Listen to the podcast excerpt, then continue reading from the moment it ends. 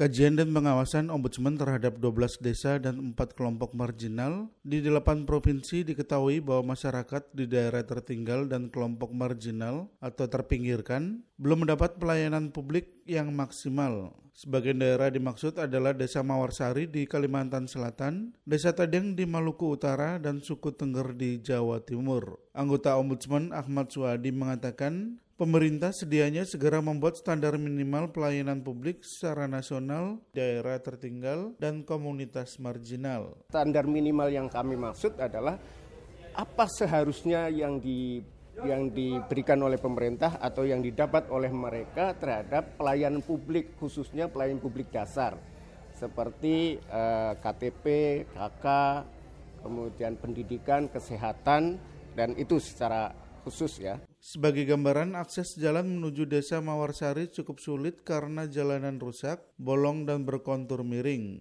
Warga harus berjalan kaki atau naik sepeda motor untuk beraktivitas karena ketiadaan transportasi umum. Sementara soal administrasi kependudukan, pemerintah desa hanya mengeluarkan surat pengantar untuk dijadikan rujukan ke tingkat kecamatan. Kondisi yang tidak jauh berbeda juga dialami suku Tengger yang tinggal di Desa Ngadas, Jawa Timur, yang jalannya masih rusak, tidak rata dan berlubang. Tenaga kesehatan di daerah ini juga masih kurang sehingga bidan yang bertugas harus siap sedia 24 jam. Di samping itu kecelakaan di daerah wisata ini juga terbilang tinggi namun ambulan yang tersedia hanya satu. Sekretaris Jemaat Ahmadiyah Indonesia, Yendra Budiana juga menuturkan kelompok mereka masih mengalami diskriminasi dari pemerintah karena agama mereka. Beberapa kasus tersebut yang menimpa jemaat Ahmadiyah antara lain soal pengungsi Ahmadiyah di Lombok karena ada ancaman dari warga sipil dan masalah pencatatan pernikahan di Tasikmalaya, Jawa Barat.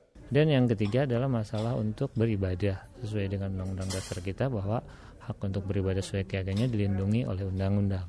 Uh, Masjid Ahmadiyah di Depok misalnya sudah 8 tahun uh, disegel oleh pemerintah kota Depok karena alasan soal keyakinan yang berbeda. Menanggapi hal tersebut, Deputi Bidang Pemantauan Bapenas Taufik Hanafi menjelaskan, pemerintah pusat telah mentransfer ke daerah sebesar 858 triliun rupiah dari dana APBN sebesar 2.500 triliun rupiah. Dana tersebut semestinya dapat dimanfaatkan untuk mengatasi persoalan di daerah tertinggal dan komunitas marginal. Ya, tentu ini apa di tingkat perencanaan itu uh, sudah ada saat ini yaitu kebijakan-kebijakan yang memberikan afirmasi bagi kelompok-kelompok yang apa, perlu mendapatkan perhatian. Kendati demikian, Taufik mengapresiasi temuan ombudsman tersebut dan akan menggunakan temuan tersebut untuk perbaikan kebijakan ke depan. Dari Jakarta, Sasmito Madri melaporkan untuk VOA Washington.